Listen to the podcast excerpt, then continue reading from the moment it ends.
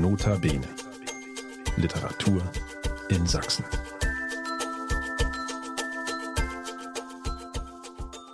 Hallo, das ist der Podcast des Sächsischen Literaturrates. Wir sind der Dachverband sächsischer Literaturvereine und Institutionen und wir wollen die Literaturszene in Sachsen hörbar machen. Mein Name ist Bettina Baltschew, ich bin eine der beiden Geschäftsführerinnen des Sächsischen Literaturrates und heute bin ich mit Elmar Schenkel verabredet. Er ist Anglist, Schriftsteller und Übersetzer und er ist der Vorsitzende des Arbeitskreises für vergleichende Mythologie. Ein Verein, der Mitglied ist im Sächsischen Literaturrat. Herzlich willkommen, Elmar Schenkel, zum Podcast Podcast Notabene Literatur in Sachsen. Ja, vielen Dank, gerne. Elmar Schenkel, Sie wurden in Westfalen geboren und haben in Freiburg und Marburg studiert, und zwar europäische und asiatische Kulturen. Da liest man von Anglistik, Germanistik, Romanistik, aber auch Sinologie und Japanologie. Woher kam denn das frühe, allumfassende Interesse an der Welt? Das ist eine schwierige Frage. Wahrscheinlich aus der Kindheit, weil ich umgeben war von Menschen, die sich für China und Japan interessierten. Zum Beispiel mein Vater war da sehr stark interessiert oder unser Dorfarzt. Mein Vetter lebte in Indien, der brachte immer Sachen aus Indien oder Afghanistan mit. Deswegen war das immer schon präsent und dann wollte ich unbedingt ins Ausland. Ich wollte nach England, ich wollte nach Frankreich, in die USA, nach Japan, Indien und so weiter so hat sich das dann ergeben, ja. Und woher kam das familiäre Interesse an diesen weiten Welten? Gab es da oh, irgendwelche Rätsel, Schlüsselerlebnisse? Ein Rätsel. Mein Vater war Bogenschütze im Nebenberuf und hat japanisches Bogenschießen eingeführt in unserem Dorf. Vorher war er mit dem Dorf deutscher Meister, als es noch nicht so viele Bogenschützen gab. Woher diese Saat geweht kam, habe ich keine Ahnung. Das, da frage ich mich dauernd mit meinen Geschwistern auch, woher das eigentlich kam. Der war ein einfacher Handwerker auf dem Lande, bäuerlich Umgebung schwer zu sagen. Sie haben es gerade schon gesagt, Sie wollten dann reisen und Sie sind auch viel gereist und Sie haben auch darüber geschrieben. Wie gehen Sie denn vor, wenn Sie reisen und schreiben? Passiert dann das parallel oder müssen Sie erst zurückkommen, um dann Ihre Erinnerungen zu sortieren? Also es läuft auf verschiedenen Kanälen. Einmal beim Reisen selber schreibe ich natürlich nicht, sondern ich äh, versuche mir Dinge zu merken und die werde ich dann abends, wenn ich Zeit habe, aufschreiben in Stichworten und dann, wenn ich zu Hause bin, fange ich da an, das ein bisschen auszuarbeiten. So ähnlich wie bei meinen, weil ich ja auch Maler bin, ich mache viele Skizzen unterwegs und zu Hause werden dann manchmal eben farbige Bilder daraus. Und Ihr letztes Buch erschien 2021, das hieß Unterwegs nach Xanadu, Begegnungen zwischen Ost und West. Und da habe ich mir überlegt, der Titel, der klingt so ein bisschen wie Ihr Lebensmotto, kann das sein? Xanadu unterwegs nach Du, nach Xana und Du. Ja, Xanadu ist ja ein, ein mythisches, imaginäres Reich im Osten, in das viele Europäer hinein wollten oder die glaubten eben Kontakte aufnehmen zu können.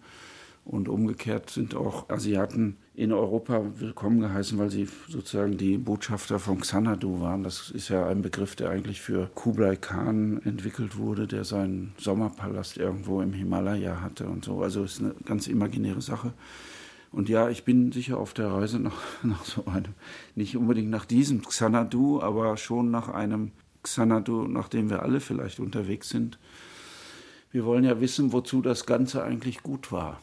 Ich hatte jetzt eher den zweiten Teil gemeint, Begegnungen zwischen Ost und West, aber ja. interessant, dass Sie gleich den ersten Teil des Titels genommen haben. Weil diese Begegnung ist ja quasi auch etwas, was Sie permanent zelebrieren. Ja, also das finde ich, das ist auch das Schöne an unseren Vereinsgeschichten, dass wir die Mythen haben, die sich begegnen. Die stehen für die Völker, die sich begegnen, hoffentlich friedlich. Und äh, das ist für mich hochspannend. Ich war ja auch lange mit einer Japanerin verheiratet, bin in den japanischen Kontext reingekommen. Ich, ich, war oft in Indien und Russland und so und da sind für mich die Begegnungen einfach das Entscheidende. Man kann das wahrscheinlich nicht in ein paar Sätzen zusammenfassen, aber wir haben ja bestimmte Bilder von Asien, also wahrscheinlich auch recht naive Bilder, wenn wir uns nicht so intensiv damit beschäftigen wie Sie und umgekehrt wahrscheinlich auch, was ist denn sozusagen das gängigste Bild in Asien von Europa? Gibt es da Klischees, die wir vielleicht gar nicht kennen? Und die in Asien aber verbreitet sind über die Europäer. Ja, über Europäer vielleicht weniger, über die Deutschen könnte man schnell Klischees zusammenkriegen, von Beethoven bis Hitler. Und über die Italiener, die Opern von Verdi und äh, das schöne Mittelmeer und das Essen und so weiter. Also ich glaube, für ganz Europa ist es schwierig. Da werden zwar immer solche Klischees gebastelt, gerade jetzt, wo es so einen Konflikt gibt zwischen West und Ost. Aber da möchte ich mich lieber gar nicht drauf einlassen. Das ist mir zu blöde. Ja, wir wollen ja auch uns langsam zu Ihrem Verein hinbewegen. Aber äh, um noch kurz auszuführen, wir haben gerade gehört, Sie sind in Westfalen geboren, Sie sind viel gereist und 1993 sind Sie dann tatsächlich nach Leipzig gekommen, beziehungsweise Sie sind dann Professor für englische Literatur an der Universität Leipzig geworden. Und das war ja tatsächlich noch eine Zeit, wo die Stadt komplett im Umbruch war. Wie haben Sie denn damals die Stadt erlebt, sowohl als Lehrender, aber auch als Schriftsteller und als ja, Bewohner dieser Stadt? Ja, das ist eine schöne Frage, weil sie führt mich so zurück in diese Zeit, wo alles aufgewühlt war. Zunächst mal an der Uni habe ich erlebt, dass, dass man sehr gut aufpassen musste, wie man mit den ostdeutschen Kollegen und Kolleginnen umgeht und dass man auf sie hören musste, auch dass man bestimmte Erfahrungen übernehmen sollte, die sehr gut waren, also in der Lehre zum Beispiel, und nicht jetzt ein eigenes Programm durchziehen, was wir aus dem Westen mitgebracht hatten, was ja auch nicht das Ideale ist. Das war das Erste auf dieser kollegialen Ebene. Bei den Studenten habe ich festgestellt, dass viele, die durch diese schwierige Zeit durchgegangen sind, dass die einen echten Quantensprung gemacht hatten. Die waren wahnsinnig kreativ, aufgeschlossen, unideologisch, antiideologisch. Und das hat mir persönlich sehr gut gefallen, dieses antiideologische, weil mich das bis heute immer wieder wahnsinnig nervt. Die Ideologien, egal von welcher Seite.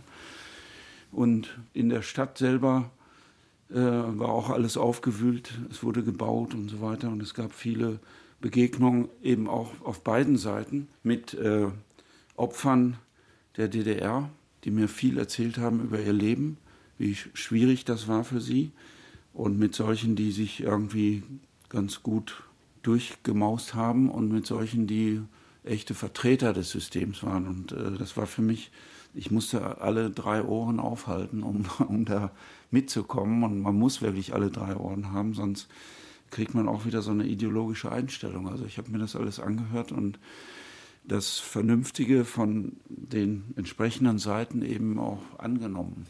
Im Grunde genommen war das ja auch eine Art Ost-West-Begegnung ja, im Kleinen. Genau, ja, genau. Also es wiederholt sich vieles, was jetzt heute im großen Rahmen auch passiert ist, war damals schon da, ja. Ja, und auch Ihr Verhältnis Ost-West ganz im großen, im globalen Sinne, aber eben auch hier in der Stadt vor Ort, wo es dann quasi auf ein paar Quadratkilometern auch zur Begegnung ja, kam. Also nur ein Beispiel. Ich hatte gelernt durch meine japanische Frau, dass man die Schuhe auszieht, wenn man ein Haus betritt. Und das musste ich im Osten ja auch machen meistens. Und das war dann kein Problem für mich, während viele meiner Westfreunde haben sich dann wahnsinnig aufgeregt oder dann wieder irgendwie ein Fass aufgemacht. Als wenn es die reine Spießigkeit der DDR ja, wäre. Ja, ja. Ja, und seit 2019 sind Sie Vorsitzender des Arbeitskreises für vergleichende Mythologie. Das ist ein Verein, den es auch schon seit 1995 gibt. Und der hat seinen Sitz genauso wie der Sächsische Literaturrat im Haus des Buches in Leipzig. Da müssen wir vielleicht am Anfang die drei Begriffe mal klären, die ja jeder für sich genommen eigentlich schon entscheidend sind. Wir haben Arbeitskreis, wir haben vergleichend und wir haben Mythologie. Wie entsteht denn so ein Titel und was sagen diese Begriffe aus? Ja, wenn man nicht mehr weiter weiß, dann gründet man einen Arbeitskreis, ist ja ein bekanntes Wort. Und der Gründer ist äh, Dr. Rainer Tetzner, der sich damals stark mit Germanen beschäftigt hat, aber auch mit griechischer Mythologie. Hat dann auch nacherzählt für den Reklamverlag und hat um sich Leute herumgesammelt, die ein großes Bedürfnis hatten, mehr über Mythen zu wissen. Allgemein, nicht nur Germanen. Aber Germanen war natürlich auch tabuisiert gewesen in der DDR. Insofern war das Interesse da auch entsprechend hoch. Und nach und nach kamen eben Leute rein, die noch andere Spezialitäten mitbrachten. Die, da kommen wir eben zum Vergleich die was mit Indien wussten oder mit äh, Buddhismus oder die sich auskannten in der Mythologie und in, in, der Literatur, die auf Australien spezialisiert waren oder auf die Antike. Da entstand ein herrlicher Austausch, der ja auch mit Weltkulturen zu tun hat, also auf einer anderen Ebene, jetzt nicht auf einer aktuellen Ebene, obwohl dieses, diese Mythengeschichte auch sehr schnell aktuell werden kann. Das sehen wir auch heute wieder, wie schnell die hochkommen, wenn es um Territorien geht, sei es in Israel, sei es äh, Russland, Ukraine und so weiter. Da kommen Mythen ins Spiel, die wir lange für tot geglaubt hatten.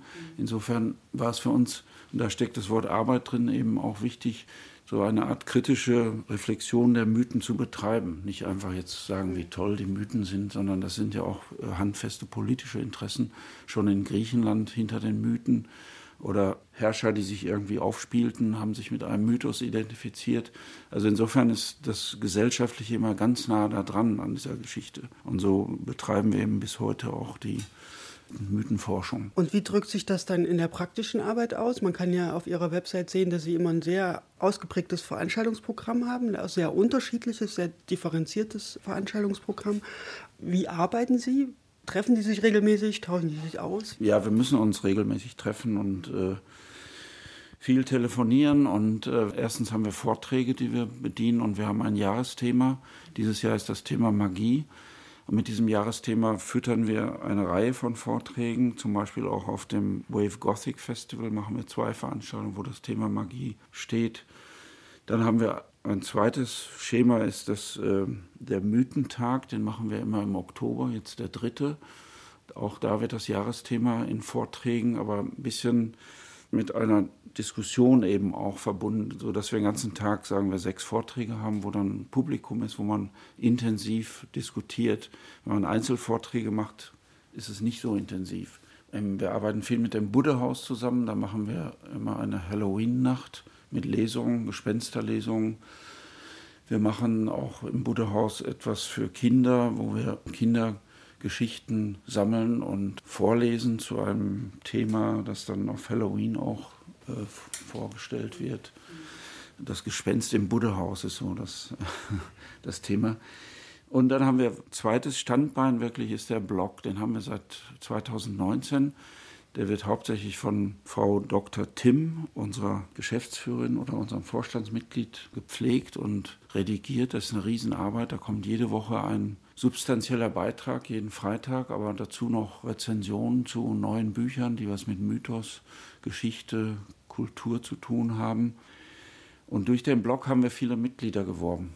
Gerade in der Pandemiezeit haben wir etwa 15 Mitglieder, die allein durch den Blog reingekommen sind und uns auch schreiben und die vielleicht auch mal nach Leipzig kommen und so weiter. Also das ist für uns sehr wichtig. Also jetzt haben Sie ein paar Mal wir gesagt und Sie haben die Frau Tim erwähnt und Sie sind der Vorsitzende. Wer gehört denn noch zu diesem wir? Zu dem wir gehört noch ein Vorstandsmitglied in Bremen, das ist Claudia Roch, Dr. Roch, die ist äh, Spezialistin für Indianer Nordamerikas. Und ansonsten müssen wir gerade einen neuen Vorstand wählen. Also da gibt es gerade Umschichtungen. Äh, zum Beispiel im Verein ist noch ein irischer Dozent an der Uni, der ist ein Spezialist für irische Mythologie und den wollen wir auch stärker einbinden. Dann haben wir noch ein Mitglied äh, in Aachen, auch ein Gründungsmitglied, der ist Spezialist für die Verfälschung von germanischen Mythen. Das ist Dr. Schuppener oder Professor Schuppener, der hat da einige Bücher drüber geschrieben, also gerade der ideologische Missbrauch von Mythen. Ja, ich glaube, dazu passt auch ganz gut meine nächste Frage, weil auf Ihrer Website heißt es ja explizit, der Verein fördert Weltoffenheit und Toleranz und wendet sich entschieden gegen alle Arten der Manipulation und der Instrumentalisierung von Mythen sowie gegen politischen und religiösen Extremismus. Warum müssen Sie das denn so explizit betonen? Ja, gute Frage, weil wir locken schon durch den Begriff Mythos bestimmte Leute an aus dem rechten Spektrum, die denken, oh, da ist was zu holen, da können wir jetzt mit ruhen irgendwie und Nazi äh, waren ja auch mythenaffin und so weiter. Da, und solche Leute müssen wir natürlich von Anfang an abschrecken, wir, auch wenn solche Leute Mitglieder werden wollen. Wir lassen uns immer genau schildern, warum sie Mitglieder werden wollen, was sie so gemacht haben. Und wenn da solche Fälle sind, dann lehnen wir das sofort strikt ab. Da wollen wir nichts mit zu tun haben. Wir haben natürlich auch äh, die Frage der Religionen. In die vergleichende Mythologie gehören auch die Religionen, die Konflikte zwischen Religionen, aber auch eben die Gemeinsamkeiten der Religionen, die wollen wir auch eben darstellen in Vorträgen. Wir haben auch Podiumsgespräche gehabt zwischen Islam, Judentum, Christentum und solche Dinge. Ist gerade ein bisschen im Hintergrund, weil es andere Weltprobleme gibt.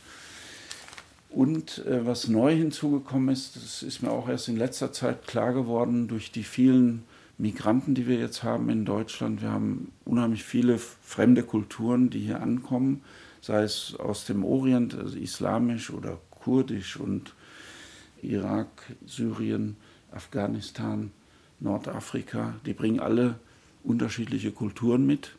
Nicht nur den Islam, das ist ja viel komplexer. Und wir haben jetzt noch aus der Ukraine, aus Russland Emigranten.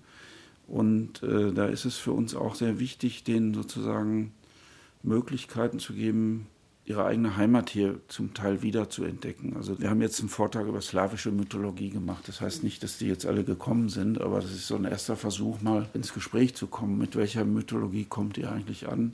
Verstehen wir euch? Versteht ihr uns? Und so auf dieser Ebene.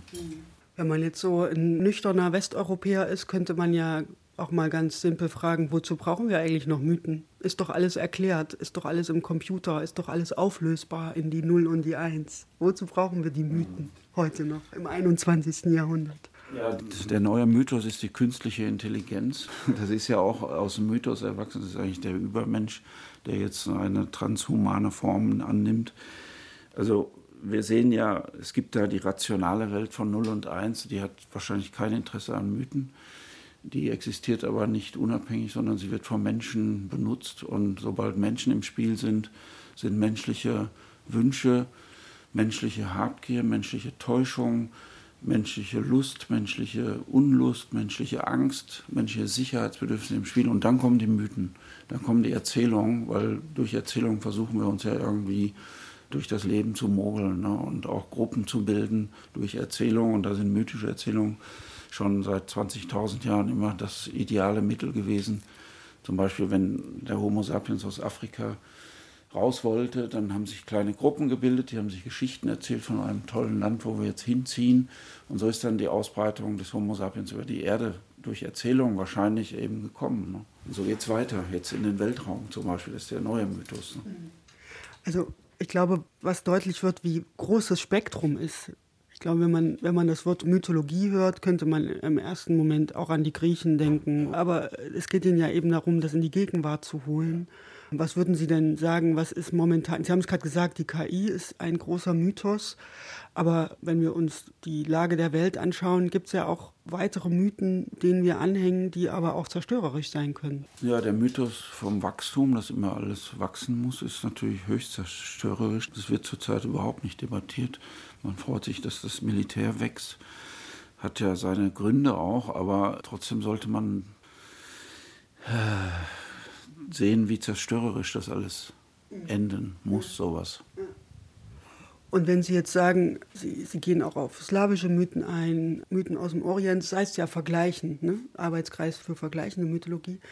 Gibt es Themen oder Kernsätze, die überall auftauchen, die uns alle miteinander verbinden, die wir aber vielleicht gar nicht sehen, weil sie vielleicht ganz anders verpackt sind in den anderen Gegenden? Na, ein Kernsatz ist bestimmt, dass es dem Menschen gut gehen soll und will und dass man sich da leider oft täuscht, wie man das am besten macht und äh, dass man andere täuscht und so. Und dass es auch neben dem Guten auch immer das Böse gibt, das wir leider äh, oft ausblenden. Wir denken, alle sind irgendwie gut und es ist leider nicht so. Also seit Urzeiten sind das die alten Probleme. Ja. Und Sie haben gesagt, das Jahresthema ist Magie und äh, das Wave Gothic Treffen, das findet ja Pfingsten wieder statt. Und da haben Sie auch zwei Veranstaltungen. Wollen Sie uns dazu noch ein bisschen was erzählen, was da passiert? Wir machen eine Veranstaltung im Haus des Buches über Zauberbücher. Das heißt, die alte Tradition, die seit Ägypten und Mesopotamien da ist, aus Zauberbüchern irgendwelche Kräfte zu holen oder äh, Warzen zum Verschwinden zu bringen oder Schätze zu finden und so weiter. Und das ist eine uralte Tradition. Das heißt, es geht immer wieder um Geld und um Sex, um Gesundheit. Und das ist ja das, was heute, heute machen das andere Agenten. Wir gehen zu Versicherungen und so weiter. Aber das haben damals die Zauberbücher gemacht und auch heute gibt es eine große Community, die mit Zauberbüchern aktiv ist. Die werden wahrscheinlich schwarz gekleidet zu uns kommen und uns wahrscheinlich belehren. Wir können mehr das Historische dazu sagen. Wenn man jetzt tatsächlich sich für das Thema interessiert und Mitglied werden will, wie macht man das? Also, da schreibt man einfach eine E-Mail an uns und man kann dann gleich begründen, warum man gerne Mitglied wird. Wenn man das nicht tut, dann bitten wir diejenigen noch mal kurz zu sagen, wer sie sind, woher sie kommen, was ihr Hintergrund ist, warum sie sich für Mythen interessieren. Sie bekommen dann ein äh, Buch geschenkt, wenn Sie Mitglied werden. Das ist die Festschrift, die wir für Dr. Tetzner gemacht haben. Wunders viel. Da ist so das ganze Spektrum eigentlich drin.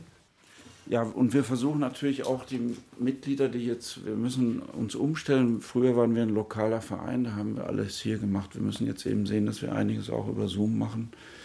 oder eben durch den Mythentag die Leute einladen zu kommen, mal einen ganzen Tag hier zu verbringen. Das hängt schon mit dieser ausgeweiteten Struktur zusammen. Wir haben auch eine Buchreihe, die ist nicht direkt vom Arbeitskreis, aber sie wird von mir herausgegeben in dem Nachbarverlag, nämlich Edition Hamuda, den kennen Sie ja. Das kleine mythologische Alphabet. Und da haben wir zum Beispiel von Georg Schuppener Mythen im Rechtsextremismus. Oder wir haben, das stellen wir im Juni vor in der Stadtbibliothek, Alexander Rauch, Mythos im Judentum. Das wird auch sehr spannend, hochinteressant. Oder ein Buch über die Aborigines von Birgit Schebs oder von Konstanze Timm über die Nacht, Mythos der Nacht. Und dann haben wir noch die slawische Mythologie von Christian Trepte. Also wirklich ein sehr umfangreiches, spannendes Programm, das es sich ja. lohnt, mal anzuschauen. Ja, man kommt nie ans Ende, es ist unerschöpflich. Das ist das Schöne eigentlich an dieser ganzen Geschichte. Also es ist wie das Leben selbst halt, ne? wo Geschichten erzählt werden. Wir sind ja auch ein Literaturverein, muss ich auch noch dazu sagen. Das heißt, wir gucken, wo mythische Elemente in Literatur sind, zum Beispiel in Märchen, Kindergeschichten oder Tolkien, Fantasy, Computerspiele.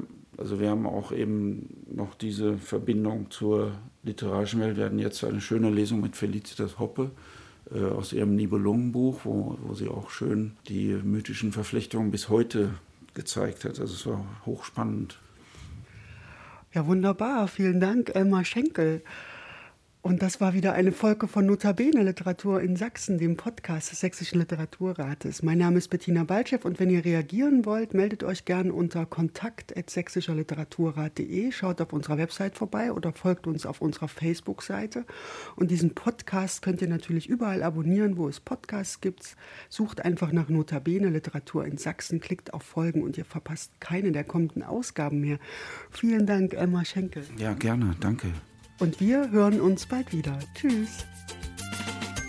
Nota Bene. Literatur in Sachsen.